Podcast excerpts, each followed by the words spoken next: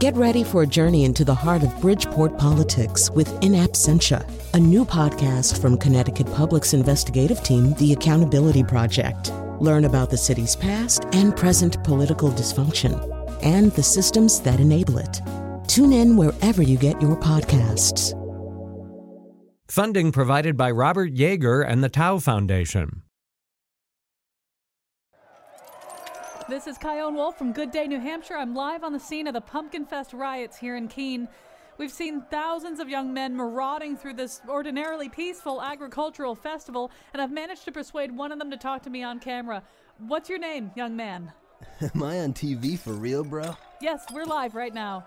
Eagles suck! Eagles please, no, suck! So, could you please Eagles stop that? Suck. By the way, do you mean the Philadelphia Eagles or the band? I'm not sure, bro. I'm like totally wasted.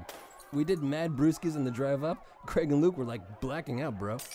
We needed some caffeine for real, so we started crushing pizzas and shotgunning Four Locos, dude. But when we got here, the chicks were like totally ratchet, bro. I'm not entirely sure I understood all that, but our cameras did capture you and your friends throwing bottles at each other and overturning that car over there and setting it on fire. I know, right?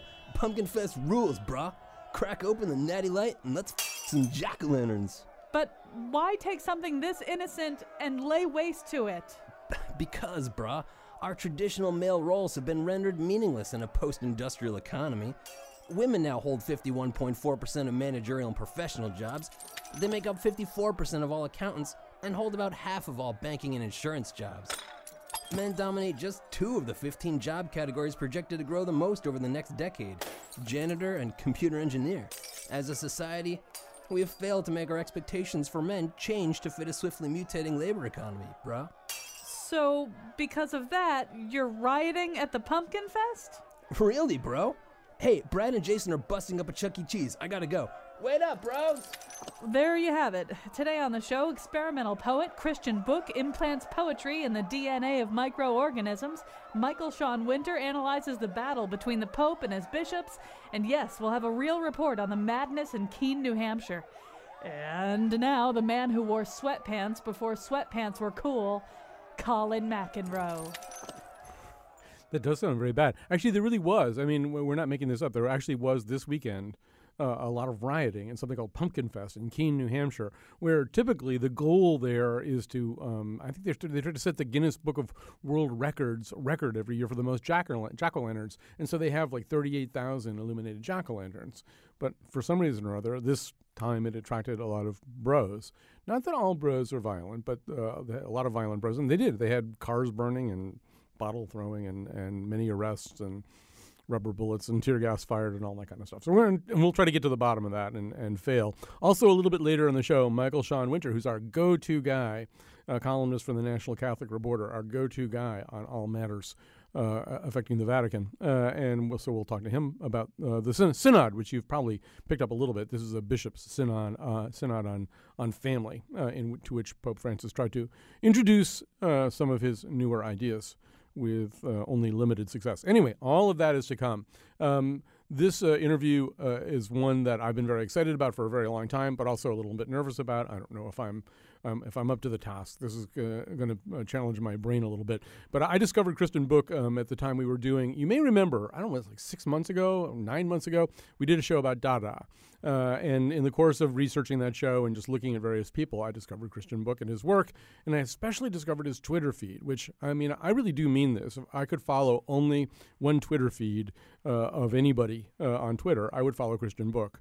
Uh, and it's almost impossible to describe what the Twitter feed is like, but uh, there are a lot of allusions to a mysterious and ominous-sounding they, and then links to this amazing stuff that you don't find anywhere else. So you read things like, they plan to build igloos of ice on worlds without atmospheres. They plan to search for alien artifacts in the solar system. They let you sacrifice your city to the astero- asteroid demigods. They create imaginary maps of cities that do not exist. They insist that they have found a dragon particle of alien life in the stratosphere. And all of these are linked to um, to stories that, I, I, as I say, I don't think I would find any other way. Uh, so this Uh, the, the, the omnivorousness and the eclecticism of his intellect is irresistible. Uh, but there's so much more, too. He's the author of several books of poetry, including Crystallography and Eunoia. I hope I'm saying that right. And he's uh, created artificial languages for the television shows uh, Amazon and Earth, The Final Conflict. He currently teaches at the University of Calgary. I have no idea where he is now because from his Twitter feed, I know he's also very peripatetic. So Christian Bok, first of all, where are you checking in from?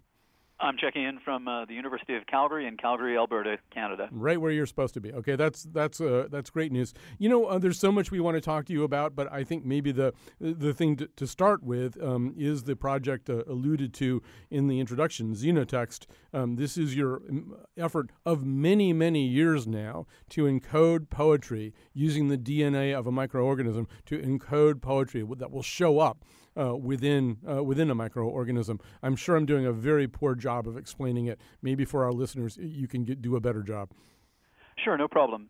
I've been working for the last uh, fifteen years on uh, a single project that involves me writing a very short poem, and then through a process of encipherment, I translate this poem into a sequence of genetic nucleotides. And then, with the assistance of a laboratory, I actually build this gene in the lab and then implant it into a bacterium, replacing part of its genome with my poem. So the organism, in effect, becomes the living embodiment of my text. Now, lots of artists and scientists have actually encoded information into the D N A of organisms, so uh, doing this particular activity is not very difficult. However, I've written my poem in such a way that the organism can actually read the gene sequence, and in response, it interprets it as a set of instructions.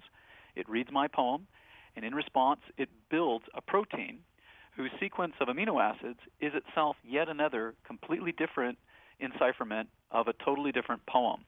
I am, in effect, uh, genetically engineering a bacterium, so it becomes not only an archive for storing my poem, but it also becomes a machine for writing a poem in response.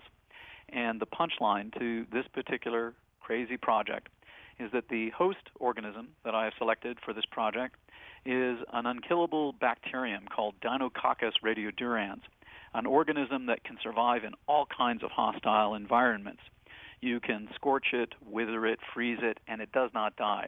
Uh, it can repair its own D N A so quickly that it does not mutate or evolve. It has not changed very much since it first appeared upon the planet Earth.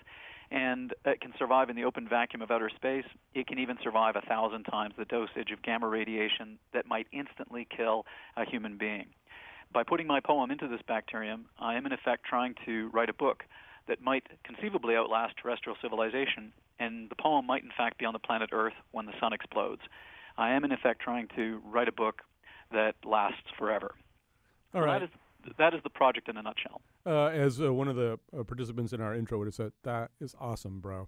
Uh, and and uh, w- we should say something about this particular bacterium, because in choosing that one to try to rewrite the the, um, the D N A structure and get it to, to produce the, these proteins, you're choosing the hardest one, right? This was a relatively easy, I don't know, easy is the wrong word, but it was a reg- relatively doable thing with a more malleable bacterium like E. coli. But this this organism that you're talking about right now, for all all of the reasons that it's so durable, is also incredibly difficult to mess with. That's true. Uh, as it turns out, it is very hard to actually uh, uh, engineer this particular bacterium. Uh, it took me about uh, three years of concerted effort to actually get the entire project to work in E. coli as a kind of test run to demonstrate the proof of the uh, concept uh, so that I could gain uh, access to uh, the engineering of the Uh, extremophile organism, the very uh, un- difficult bacterium to kill. Um, I have yet to get it to work in uh, that new context, uh, but I'm still uh, making an effort because I've only had uh, one or two opportunities to try. Uh, but I have managed to get the project to work in E. coli. I suppose that if I had simply promised uh, to um, get a bacterium, any bacterium, to uh, store a poem and write one in response, I would probably be one of the most famous poets of my generation on the planet, but I promised too much. I promised uh, to put the chimp on the moon, not just into orbit. And as a consequence, I uh, really have condemned myself to a very long-term project trying to make it work. We should say that, um, although you ha- have the assistance of scientists in carrying out the final stage of this, you've really had to learn microbiology, biochemistry, and a whole bunch of other disciplines, not ordinarily the province of poets, correct? Yes, that's true. Um, the scientists uh, with which I collaborate, uh, they can um, provide uh, support by uh, building things for me and by testing things for me. But they do not design anything, and they do not solve problems. I have to be able to do that all myself. So I've had to teach myself a sufficient amount of molecular biochemistry so that I could uh, design a viable gene sequence, uh, do the super Uh, simulations on supercomputers in order to see what the proteins might be like, uh, to be able to do the proteomic design and engineering. I've had to do all that myself, and I've had to troubleshoot the outcomes myself. I've had to f- come up with hypotheses for why they fail and figure out how to redesign uh, these constructs so that they can work. But the uh, laboratories, they, they're very helpful. They often provide me with uh, some advice about um, the outcomes. And uh, fortunately, I've managed to acquire a sufficient number of skills, albeit very dilettantishly, to do this specific uh, project. When you when you work with laboratories about this, do they are they warm to and in understanding of the literary task that's involved here? I mean, these are two worlds that don't necessarily intersect or overlap that much, the world of really high-tech science and, and the world of, of poetry. Um, uh, how much of a conversation are you managing to have with the people on the technical side about the artistic side? Well, I've uh, had numerous conversations with many peers around the world, and uh, invariably uh, the initial reaction is a bit uh, uh, skeptical, uh, but after a, a conversation, uh, the scientists generally warm to me. I uh, have been able to uh, impress uh, some proteomic engineers and uh, uh, Uh, biochemists uh, with my expertise.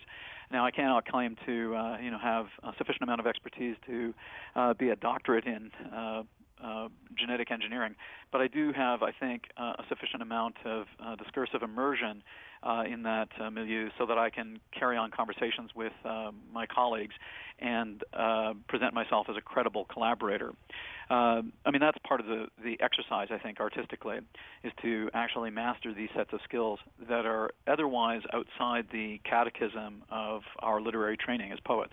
Well, let's talk about that, too. Um, uh, part of this, as I understand it, is your desire really to um, expand poetry and, and art and literature beyond the restrictions uh, that, that that exist now, to, to, to see, in, in fact, if poetry and art can flourish in environments that wouldn't typically accommodate them. Um, why, is there is there a better, more concise, more articulate than I just gave answer to the why of this? Why devote fifteen years of your life to this particular project? Well, I'm, I think, trying to become uh, the best twenty-first century poet that I can be. Uh, we live in a milieu that's extremely technological and uh, scientifically inflected. Science is probably the most important cultural activity that we now do as a species, perhaps second only to the economy. And undoubtedly, science is going to have a tremendous impact upon our own cultural experience in the twenty-first century. And yet poets uh, have not historically been very immersed in the vocabulary and discourse of science. They haven't brought science into the world of poetry. Um, for example, uh, uh, there is no epic poem, say, for about the moon landing, and yet uh, that's probably the most epic adventure that any life form has undertaken on this planet in the entire history of the planet. And you can bet that if the uh, ancient Greeks had rowed a trireme to the moon, there would be a twelve-volume epic poem about that experience. But there isn't one yet uh, in the modern uh, era. And I think in part it's because uh, the technological experience of modern life has not found its way into poetry. Poets have not gone to enough effort, I think, to um, address uh, science and its cultural impact. But it seems like the other part of this um, is to somehow or other break the paradigm of, I mean, what people think of as poetry is, I'm a poet, I'm sitting here, I get inspiration from God knows where, uh, words come into my head, I write those words down on paper, I change those words that I've written down on paper, I eventually come up with something that I'm going to call a poem, uh, I then read it uh, at a reading, I get it published uh, in a collection or in a magazine. So that's, that's what a poem, that's what poetry is. It seems to me the other thing that you're trying to do is, is snap that paradigm a little bit and say, well, no, a poem could come from another place. It could even be manufactured within a bacterium based on something else, some other kind of genetic information that the bacterium got. I mean, th- that poetry could flow from, from some other place than the one I just described. Sure, exactly. Uh, I'm not the kind of poet who writes about uh, his personal experience, uh, expressing uh, anecdotes about his uh, daily life. Uh, I'm the kind of poet who is curious about uh, the uh, limit cases of language, trying to figure out what language is capable of doing. I always joke that language is some kind of, you know, alien superorganism, and I'm uh, working in Area fifty-one trying to reverse engineer it for human purposes.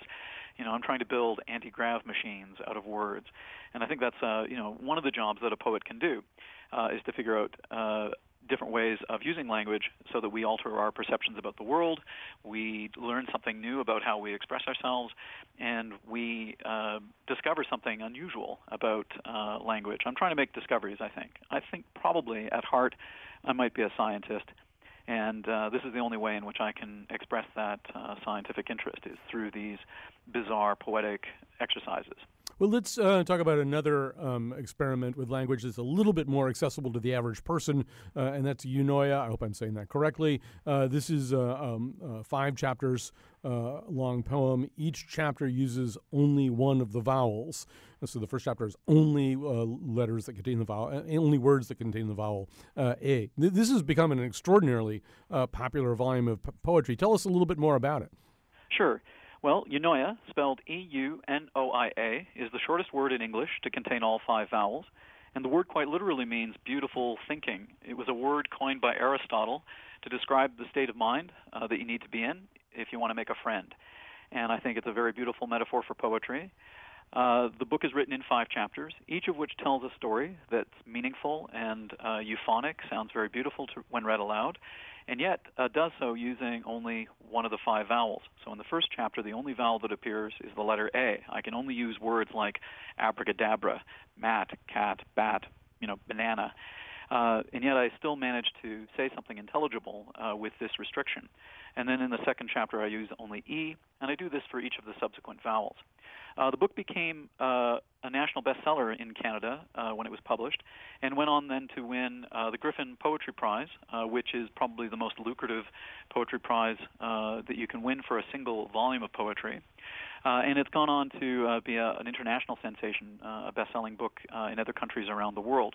Uh, it's certainly the book that has made my reputation as a poet. And I think that based upon uh, its uh, success, I've done my best to try and upstage it by working, of course, on something like the Xenotext. Um, Eunoia is, a, I think, a, a book that's designed to showcase how language uh, can thrive and endure, even under the most extreme duresses. I mean, it should be impossible, really, to say something meaningful with any poetic merit Uh, if you restrict yourself to one vowel. And yet the book has got uh, humor and wit and uh, some sublime moments of, uh, of poetic uh, merit. It's a it's an exercise in showcasing the potential of language to uh, express um, uh, a sentiment even under these kinds of censorships and constraints. Uh, we're kind of speed reading through Christian Bok right now, and uh, as we uh, when we finish here, I do I sort of encourage you to follow him on Twitter, although. Uh, when I do this, all kinds of friends of mine and my coworkers are going to realize that all these really cool things I keep sharing with them, I'm stealing from Christian Bok's uh, Twitter feed. I'm going to seem a, like a lot much. Uh, I'm going to seem less eclectic and, and interesting once people realize how derivative of Christian Bok I am. But let's let's use our, our final minutes as we're kind of uh, speed reading through you to talk a little bit about the notion of conceptual literature, which is sort of in the conversation we're having right now. This is an aesthetic movement, which, as I understand it, anyway, it, it, it it's not maybe a perfect mirror image of what conceptual art is to, uh, uh, to, as opposed to traditional art, but kind of close, right? A, a, try to sure. a, a way to, to do literature in a way that, once again, kind of unyokes it from the established thinking about what literature is. Sure. Uh, conceptual literature is uh, the first uh, avant-garde uh, poetic movement of the twenty-first century, and uh, I'm one of its co-founders with Kenneth Goldsmith and Darren Wershler. Uh, back in the late nineties, uh, the three of us had a conversation about uh, the future of poetry, trying to imagine what we might do in order to make an important contribution to uh, the art world. And uh, we decided that uh, there were four limit cases of writing that needed to be uh, discussed in more detail uh, at the dawn of the next millennium. And they included, among um, uh, others, these, these four valences, I guess. Uh, one being uh, the uh, unreadable text uh, of illegible writing, the other being uh, the mannerist uh, text of really constrained writing, or uh, the um, kind of randomized uh, work of uh, robotic writing, writing done entirely by machines, and finally uh, the uh, ready-made writing of plagiarized texts. And uh, Kenneth Goldsmith, for example, became uh, quite uh, famous for uh, really popularizing the ability of poets to simply steal texts and reframe them as uh, new works of literary merit. In fact, uh, he uh, gained some notoriety for uh, actually being allowed to address uh, Barack Obama at the White House for a big poetry reading there, and he all he read was uh, traffic reports to the President of the United States, uh, doing so as though it were a work of uh, uh, poetry, as though it were a poetry reading. Uh, these are the kinds of works that uh, my uh, gang does, I guess, that we, we try to explore uh, areas of writing that might otherwise be dismissed as not writing, as something that is unpoetic, uncreative, that lacks authorship. Uh, and we're doing our best, I think, to show its potential to be poetic, to be perceived as something literary and uh, artistic. Um, I, I do. We will, I think, post a link to uh, something you did about what you call conceptualism in the wild, which is sort of back to those traffic reports. In other words, there's sort of a lot of things, uh, not, and they're not all verbal, too. I mean, uh, I'll just quote from, from your piece. Nanex is a company that monitors robotic trading of stocks, in which algorithms flood various indexes with thousands of transactions per millisecond, only to vanish. vanish.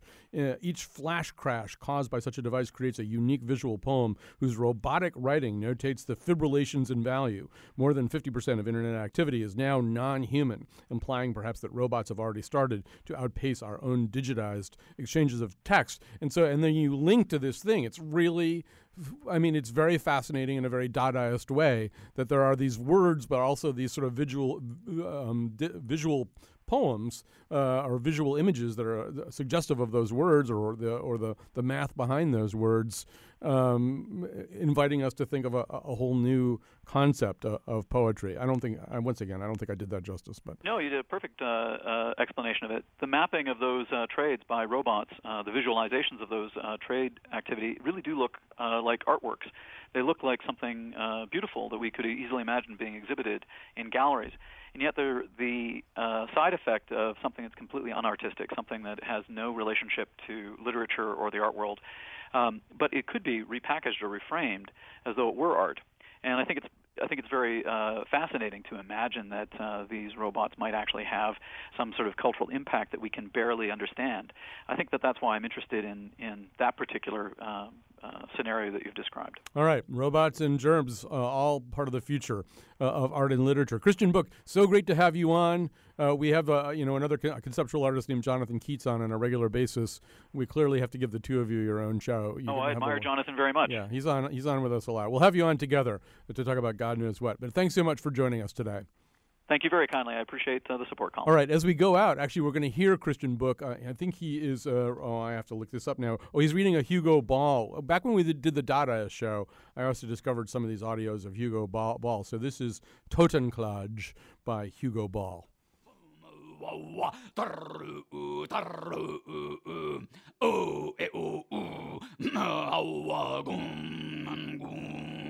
Zanga gaga go, bla gaga, zuza gaglugi, de wama, zuza gas, zago, zaga, blama, beshigi, beshigo, beshigi, beshigi, beshigo, beshigo, go, go, go, go, go, go, e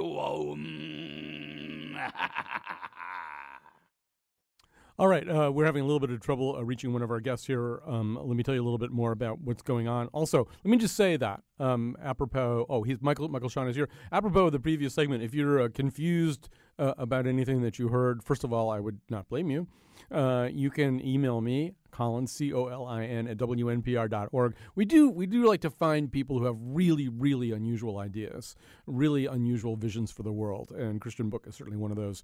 Uh, but I, we'd love to hear what you think about that. And then go to W N P R dot org later today. We will post a, as much supporting material as we possibly can to help you understand everything that you've heard, assuming that you're having any trouble at all. And you can follow Christian Bok on Twitter. His name is actually spelled B O K, so it's Christian, just like Christian, B O K, uh, and he really really is worth following on Twitter, even though it will wreck certain people's um, impressions of my own eclecticism, because I'm stealing it all from him. Joining us right now, uh, Michael Sean Winters is a columnist for the National Catholic Reporter. Uh, he's our go-to guy whenever there's uh, something uh, going on in the news of, well, what are we doing? Oh, we lost him again. All right. So I'm going to put him on hold for a second. Let me just also tell you, uh, in just a little while, we're going to go to uh, Jared Goodell. Jared Goodell kind of emerged over the weekend as um, uh, a kind of a viral celebrity. Uh, and when I say that, uh, I mean that uh, he was... Uh, for some kind of, I guess it's sort of like a local public access station. He was covering the Pumpkin Fest in Keene, New Hampshire, and suddenly uh, Keene, New Hampshire went crazy. Not really exactly right at the Pumpkin Fest, not at Ground Zero or Pumpkin Zero or whatever, but uh, surrounding him, there was suddenly real, you know, I mean, no other word for it, rioting. Uh, so... Uh, he began to cover that. Uh, the uh, organizers of the Pumpkin Fest tried to stop him from covering that. Uh, and the whole thing, as I say, kind of went viral. And it's it, the Pumpkin Fest has turned into kind of an interesting conversation. Uh, there are people who are sort of saying, well, you know, that kind of thing, when it's done by young white males, doesn't really get covered the same way or talked about the same way or maybe even responded to by the police the same way as a much more peaceful style of demonstration in, in a place like Ferguson does. So it's part part of a much larger conversation. We're going to go to Jared right now, actually, and uh, we'll juggle uh, Michael Sean Winter down to the bottom. This is why I, I like the Monday Scramble. It. It, uh, I, I have to be challenged. So Jared Goodell, uh, I was just describing uh, a few seconds ago uh, the video of you that's kind of gone a, a little bit viral, but um, I'll let you tell the story yourself. You you were there covering and spending, uh, I think as you said, about eighty percent of your coverage day covering this very lovely idea, this Pumpkin Fest in Keene, New Hampshire, which attempts to, I think, set a record for the most lighted uh, uh, jack-o'-lanterns, like thirty-eight thousand jack-o'-lanterns or something. So first of all, tell us about Pumpkin Fest and then tell us what happened. Well, first of all, good afternoon, and thank you for having me on. Uh, the Pumpkin Festival is something that has been happening in Keene, New Hampshire, for uh, twenty-four years now. This is the twenty-fourth year. Uh, and basically, uh, it's a day where Keene is transformed uh, into a festival atmosphere. The uh, streets are lined with scaffolding. On those scaffolding uh, is uh, carved jack-o'-lanterns uh, from people locally and from people who travel from around New England, around the country, and uh, quite honestly, from around the world. Uh, and as you mentioned just a few moments ago, uh, Keene holds the Guinness World Record for the most lit jack-o'-lanterns, that number thirty thousand five hundred eighty-one. Uh, we took that record back from Boston in two thousand thirteen, uh, and, and that's really what the Pumpkin Festival is all about. It's, it's, uh, it's carved lit jack-o'-lanterns. Um, unfortunately, um, in the midst of all that this year, Keene unintentionally started to uh, set the Guinness record for uh, white male bros showing up uh, drunk and for no particular reason uh, that I can see or that I can understand anyway, starting to uh, engage in acts of mayhem. So maybe where you were standing, it was still sort of nice jack-o'-lanterns, but all around you, maybe, maybe you can kind of give us a sense of what was going on all around you. Well, first let me just say that this has been something that has been happening at the Pumpkin Festival for many years now, and over the past few years, it has really been coming to a head. I think this year, uh, a climax. Uh, these parties, these large gatherings uh, ha- have been happening uh, increasingly in the past three years. In fact, it's even led uh, many people who live uh, in the downtown area of Keene uh, to request that the city council not license the Pumpkin Festival to happen uh, because their property becomes damaged, uh, because beer cans are strewn about their yards. Uh, but this year, uh, it, it really, like I said, it climaxed. Uh, the parties were bigger. There was more alcohol. They started earlier. In fact, parties started uh, as early as Thursday, leading into Saturday. Um, uh, it, things got bigger this year and, and led to fires being set in the streets. Uh, it led to uh, police officers being hurt. It led to SWAT teams being flown in via helicopter. Uh, this year was big. It, it was it was huge. I mean, there was uh, not only SWAT teams flown in by helicopter, but at least by some of the reporting by the Boston Globe and others, there were there was tear gas deployed and, and maybe even rubber bullets as well, correct? Uh, yes. Uh, well, uh, from what I understand, uh, the state police, New Hampshire State Police, were using uh, paintball-like guns to shoot what are called pepper balls into the crowds. Uh, pepper uh, spray was also used uh, quite a bit uh, to help disperse the crowds. Uh, state police helicopters were also brought in uh, when it got dark to shine light on the large crowds uh, so that uh, police on the ground could see. Uh, and they also had a loudspeaker uh, ordering crowds to disperse or be arrested. Um, you know, uh, there's a sort of uh, um, there are many ironies in all this. Uh, one of them is that uh, at the time of Ferguson, uh, there was a lot of coverage of the fact. Uh, I don't know whether you've picked up on this yet or not, Jared. I would imagine your last forty-eight hours have been pretty chaotic. But there was a lot of coverage uh, of uh, smaller towns that had acquired heavily armored military vehicles uh, that could be used for crowd control, as was the case in, in Ferguson. And one of the ones that was constantly cited was Keene, and two different comedians, John Oliver and Stephen Colbert, brought up Keene as, uh, as a comedic example of a place that, oh, absolutely needed an armored vehicle because, after all, they have this Pumpkin Fest, which seemed like a very funny thing to be bringing up uh, back in, uh, uh, you know, in, in September, uh, but uh, in fact, or August or whenever that was, uh, and, but in fact, uh, what they didn't understand was, as you were saying, that there there actually has been some, not that it, not that it would necessarily warrant the use of a, a military heavily armor-clad vehicle, but there has been some unrest building up uh, around Pumpkin Fest. Well, yeah, go ahead. Uh, well, you're correct that uh, you know that, that the city of Keene did acquire a what is known as a Bearcat armored vehicle from the Department of Hel- Homeland Security, uh, and that was done, uh, I believe, two years ago now. And as you mentioned, uh, Pumpkin Festival riots uh, were cited. The unrest at Pumpkin Festival was cited as uh, uh, a reason for needing that armored vehicle. Um, a lot of people. Uh, In Keene, Keene is a uh, home of the Free Keene libertarian movement, the Free Staters, they're also known as. Uh, and a lot of people spoke out against Keene acquiring this vehicle uh, because they felt it militarized the police. Now, to the best of my knowledge, um, the Bearcat was not used this past Saturday night at Pumpkin Festival. Again, uh, that's to the best of my knowledge. It, it may have, in fact, been used, uh, but again, I I do not have any reports that uh, the Bearcat was brought out. Yeah, no, I, I haven't had any reports, uh, read any reports about that either. So you were there. I mean, one of the things that kind of went a little bit viral viral around this was the fact that you were there trying to do your broadcast. The organizer of the, the Pumpkin Fest um, was um, essentially trying to silence you, maybe even take your mic away from you, threatening to pull the plug on you. What was going on there? Well, uh, first, let me just say that this broadcast was happening on a local access television station, a cable local access television station. I was an independent producer. Um, I have grown up in Keene. Uh, the Pumpkin Festival uh, started a year before I was born. Uh, so I really wanted to bring the magic of Pumpkin Festival into the homes of viewers uh, in the Monadnock region, in the Keene area, on Cheshire T V. Uh, and so I invested several thousand of my own dollars into this broadcast. Uh, you know, I hired professional people uh, to help co-host, uh, to help produce. Um, you know, and, and I asked Ruth Sterling, and I told her about what my plans were. I asked her for a location within the footprint. Uh, she granted that.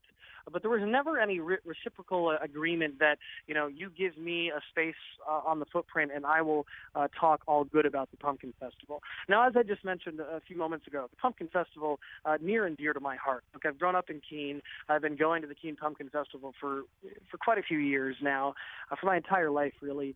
Uh, And and I talked about good. I would say over the eight hours that we were on the air, ninety percent of what we discussed was the good. We were talking to costumed uh, kids on the street. We were talking to people who came uh, from across the United States. We were asking people how many pumpkins they brought uh, and how long they had been coming to the Pumpkin Festival.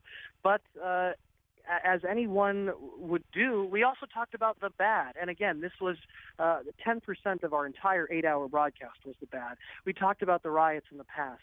We talked about uh, many uh, Keene residents in the downtown area not wanting Pumpkin Festival to happen because it disrupts their neighborhoods uh, in such a great way uh, because of the college riots.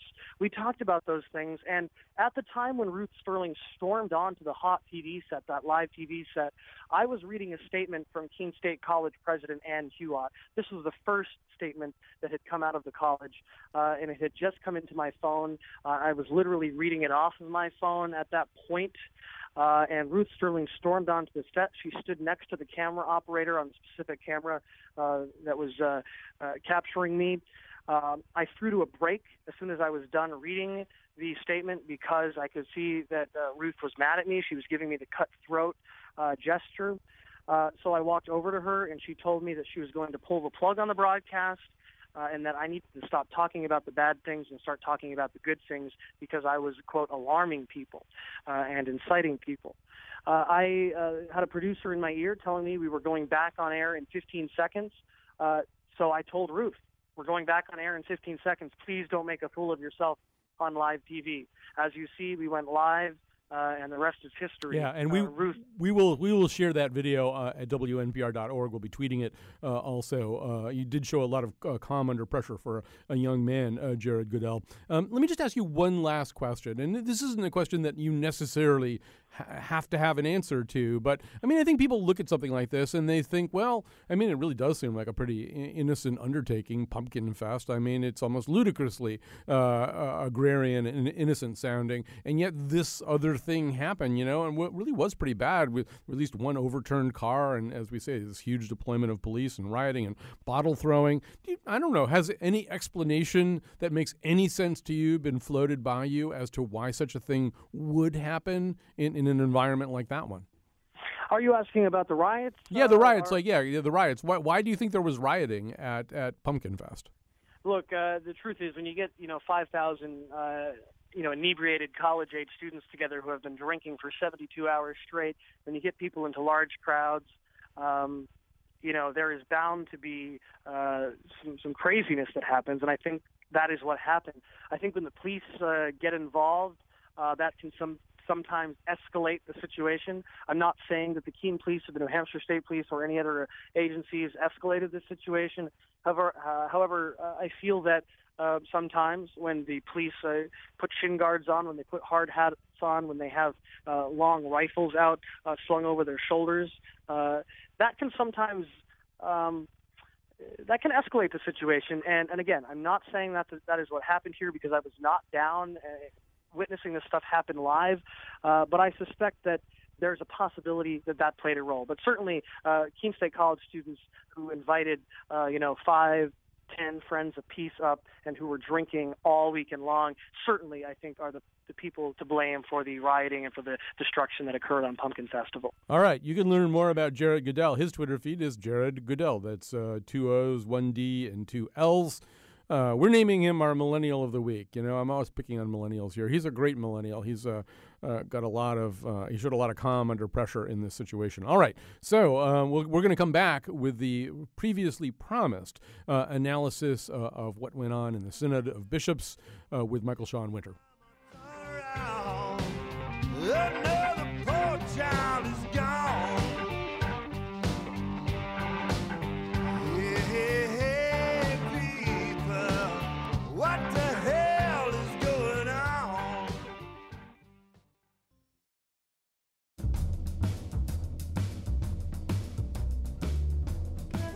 If Pope Francis really wants to change the positions of all these bishops, he's overlooking an important tool: campaign commercials.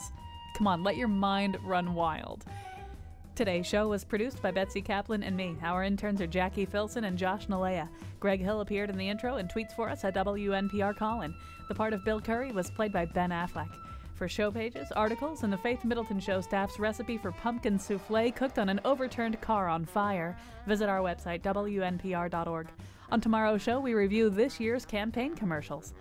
And now, back to Colin.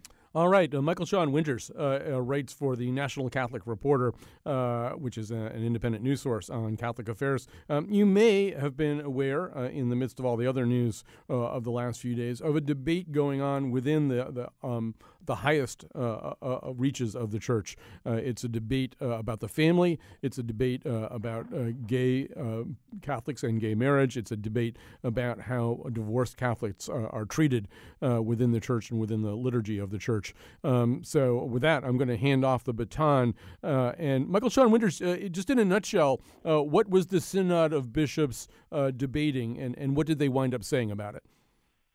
Well, this is the first of two synods, and the job of this synod was to address the state of the question. And the question is, uh, how does the Church care for families uh, in, in the context of evangelization, of, of what the Church is about, of spreading on the faith and passing it on generation to generation. As, as you mentioned, the, the hot button issues were uh, those families that are irregular, uh, so divorced and remarried families, uh, gay families. These were the, the two that seemed to be the most contentious issues there. Um, they did not come to any, you know, real agreement uh, in terms of what has to be done, but that's actually the task of the next synod. Um, what, what caused some controversy was midway through this last synod, which was two weeks, so halfway through, there was an interim draft released that was pretty far ahead of where the most of the bishops were, a little bit too progressive, and so they dialed some of that back. Uh, but clearly, the majority of the Synod Fathers are looking for uh, some different avenues for, for pursuing uh, for pursuing pastoral, what we call pastoral practice. How do you actually care for families, and especially those families that are in these situations uh, that are irregular? Now, you know, there's uh, a couple of different ways you can look at something uh, like this, and the National Catholic Reporter, in its uh, reporting and its analysis of this, is, you know, has tended to emphasize the idea that, that there is change. It's it's done within the rubric of something called graduality. You know, there, these conversations are going on. They're meant to go on. Not everybody in the church, not every bishop, obviously, from every part of the world is on the same page, but there's a really good process in place for having this conversation and for moving forward, uh, and And so that that's, that's a good thing, and it's sort of really nothing to fear or be worried about. Now, the more dire way of looking at this is that it really did seem at times, and uh, feel free to disabuse me of this, but I'll just sort of give you the dire, cynical way of looking at this. It really did seem like quite a bit of push and pull going on between Pope Francis, who obviously does have a pretty progressive view of some of these questions, and some of the people who, ha- who have more traditional points of view. And, and it seemed even though there, as though there were a locking of horns between Pope Francis and Cardinal Raymond Burke, who's the, the head of the Vatican Supreme Court, or he was the Vatican Supreme Court. He appears to have been cashiered, uh, maybe as a result of the fact that he really did push back against that first docu- document, saying it's just way too progressive, it's way too revolutionary, it's way ahead of uh, of of where we are as, as a church, and that this is the, the so this the, the the more dire way of viewing this is this is a church having a very hard conversation right now in which there's a pretty high level of discomfort, particularly among the traditional tr- traditionalists, looking at what Pope Francis wants to do. I don't know. I respond to that a little bit. I, I think you're you're you're you're absolutely right. Uh, this is a conversation the church is having as a family, and uh, I think this is, these are conversations that every family actually has with their teenagers, which is, you know, how do we hold out for our children? Uh, what we want them to aspire to, how do we uh, reprimand them when we think they err, how do we protect them from influences that will harm them, and yet all the while making sure that they, we know that they love them. And so, uh, you know, my colleague Tom Reese said, you know, the, the balance here is, is the love of a mother with the necessity of being a teacher, and how do you balance those two? This is not uncommon for, again, anybody who has teenagers. Um, so I think this is the, what they're they're trying to get their head around. I, I would point out, though, I think there are some distinctions between the people who are suspicious of the what we can call the Pope Francis agenda. Uh, certainly you have, uh, especially from Africa, bishops from very traditional societies who are very worried. They, they, those, those traditional families are under pressure for socioeconomic reasons and a host of other things, and they think if you pull one brick out of the wall, the whole wall is going to fall apart.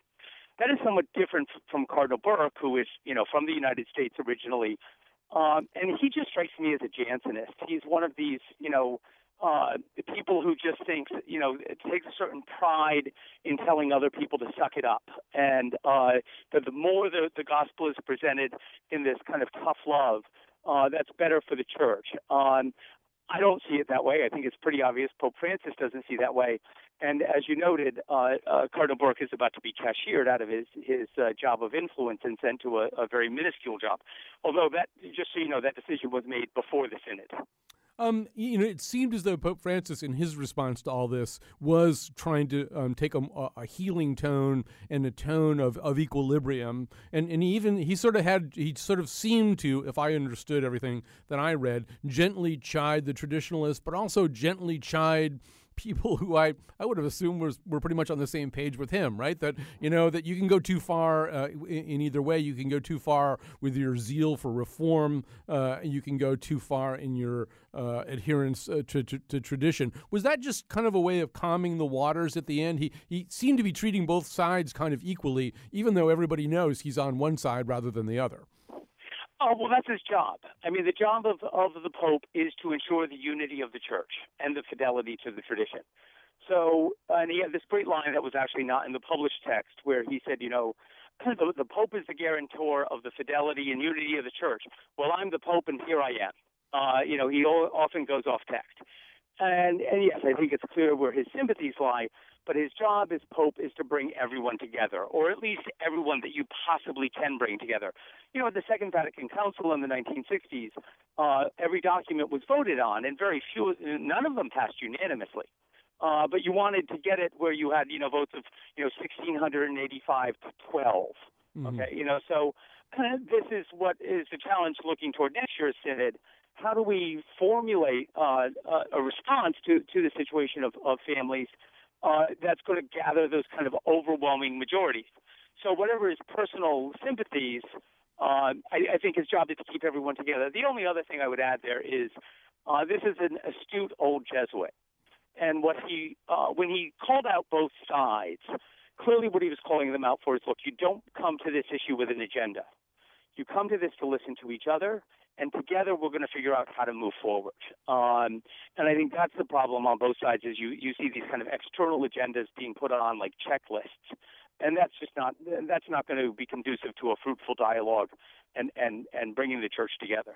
Um, the, you know, the hazard in all this, and I'm sure it's a hazard that worries you, Michael Sean Winters, is that, you know, here's the Roman Catholic Church is in many ways one of the great engines for conversations about social justice, about for, uh, conversations about poverty and inequality, and it, it's a it's an engine that can drive a global conversation about these topics. And so it seems kind of a shame in some ways to see the church getting stuck in a highly publicized conflict uh, about sex roles and, and about gender. Um, that seems like maybe, you know, not, not even the place that Pope Francis ultimately wants to take the church. I think that's somewhat true, except as the message from the Synod Fathers made clear, they're acutely aware of the socioeconomic pressures on the family. That, you know, if, if you're trying to raise a family in excruciating poverty, uh, that, that's very hard to do. And I think they're also very suspicious of the way we in the affluent West have this consumer society Uh, where if you want to sell a new product, you, you say, well, new, new, new, um, and that that is not conducive uh, to the, the formation of consciences capable of, of saying I do in a marriage ceremony and meaning what the church means, that, hey, this is forever. So I, I, I wouldn't overstate the distinction between uh, what we call the kind of pelvic theology issues mm-hmm. uh, and and the social justice issues. There's clearly a link. I mean, you know, you, you, there's reams of social science data that will, will show you that family, families that are intact, where the children are living with uh, both biological parents, uh, do a lot better. And, and broken families uh, incline toward poverty and, and other social dysfunction. So I, I wouldn't want to draw too clean of a line between those. I mean, we we only have about a minute left. I don't know whether you saw, there was a Frank Bruni piece in the New York Times uh, a week or two ago, just sort of saying, well, for a lot of Catholics, they feel like some of those pelvic issues are deal breakers in ways that almost nothing else is. You know, uh, he had one theologian saying, could I go and take communion? And, you know, if I were a, if I were in favor of the death penalty, even though the teaching of the church is very different. Of course I could, and nobody would even ask a question about it. And, and that in some ways, these these issues, I, I love the term pelvic theology, they just feel like they're bigger deal breakers than they need to be. You, unfortunately, you only have about forty-five seconds to speak to that. You know, unfortunately, you know, th- this is this is the case we have to get away from this, which is, you know, Mia Farrow put out a tweet, oh, come join the Episcopalians. We have gay clergy. We have, you know, female clergy, all this kind of stuff. And as a Catholic, I would say, yes, but you don't have the apostolic succession. You don't have the real presence of Christ in the Eucharist, the things that I really care about. And so you're on to something. And I think that's part of Francis's bigger agenda is, you know, church teaching is great, but it has to serve the gospel. Moral theology is great, but it has to serve the gospel. And as pastors, how do you preach the gospel in the beginning of the twenty-first century to families who are facing challenges that were not faced in previous times? All right. Michael Sean Winters, so great to talk to you. I'm going to get email from Episcopalians who do think they have a, an apostolic succession. Uh, but I'll handle those. I'll handle those. I'll blame it all on you. Uh, thanks so much for joining us. great, Colin. Take care. All right. Michael Sean Winters from the National Catholic Reporter. We would never dream of talking about an issue like that one if we couldn't get Michael Sean aboard with us. Um, thanks to everybody who helped out with today's show. Tomorrow's show is campaign commercials. Really, you want more of them, right? You want to hear them on the radio. You want people talking about them. We've got some of our advertising gurus plus crusading journalist uh, Matt Kaufman coming in to uh, talk about the state of campaign commercials, the local races, the ones you've been seeing uh, cluttering your own T V feed. Smash, smash, smash, smash, smash your pumpkin. Don't tell me how I feel. Smash, smash, smash, smash, smash your pumpkin. Smash, smash, smash, smash, smash your pumpkin. You're not the one who's real. Smash, smash, smash, smash, smash your pumpkin. Smash, smash, smash, smash, smash your pumpkin. Don't tell me how I feel. Smash, smash, smash, smash, smash your pumpkin. Smash, smash, smash, smash, smash your pumpkin. I'm just going to light the candle. And there you have it, my first jack-o'-lantern. Hey, what the? This one is for pay and equality for women. Close the gender gap, yeah!